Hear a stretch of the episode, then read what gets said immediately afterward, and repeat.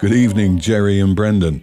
Stephen Fletcher here, and I've just popped in to tell you the results of the Christmas Tree Festival, which was held in the Church of Ireland St Columba's Church in Bindon Street in Ennis. We were delighted that so many people came to see the 18 trees which had been decorated by different organisations from around County Clare.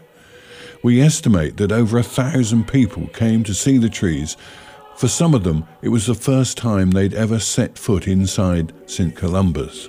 Everyone was invited to vote for their favourite tree, and we had a total of over 755 votes.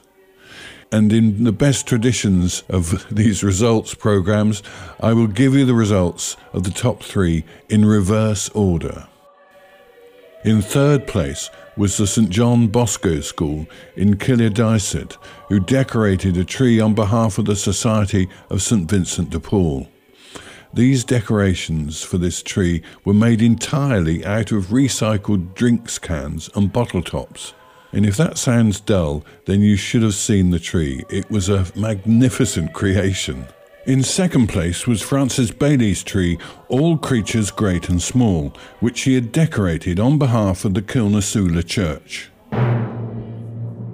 But the runaway winner this year was the Ennis National School with their knitted Christmas tree, which was made up of over a hundred knitted squares embellished with wonderful designs and sewn together to make a tree that was over eight feet tall.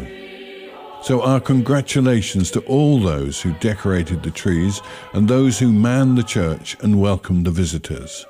The festival ended with a full church singing carols among the Christmas trees on the Sunday afternoon before Christmas.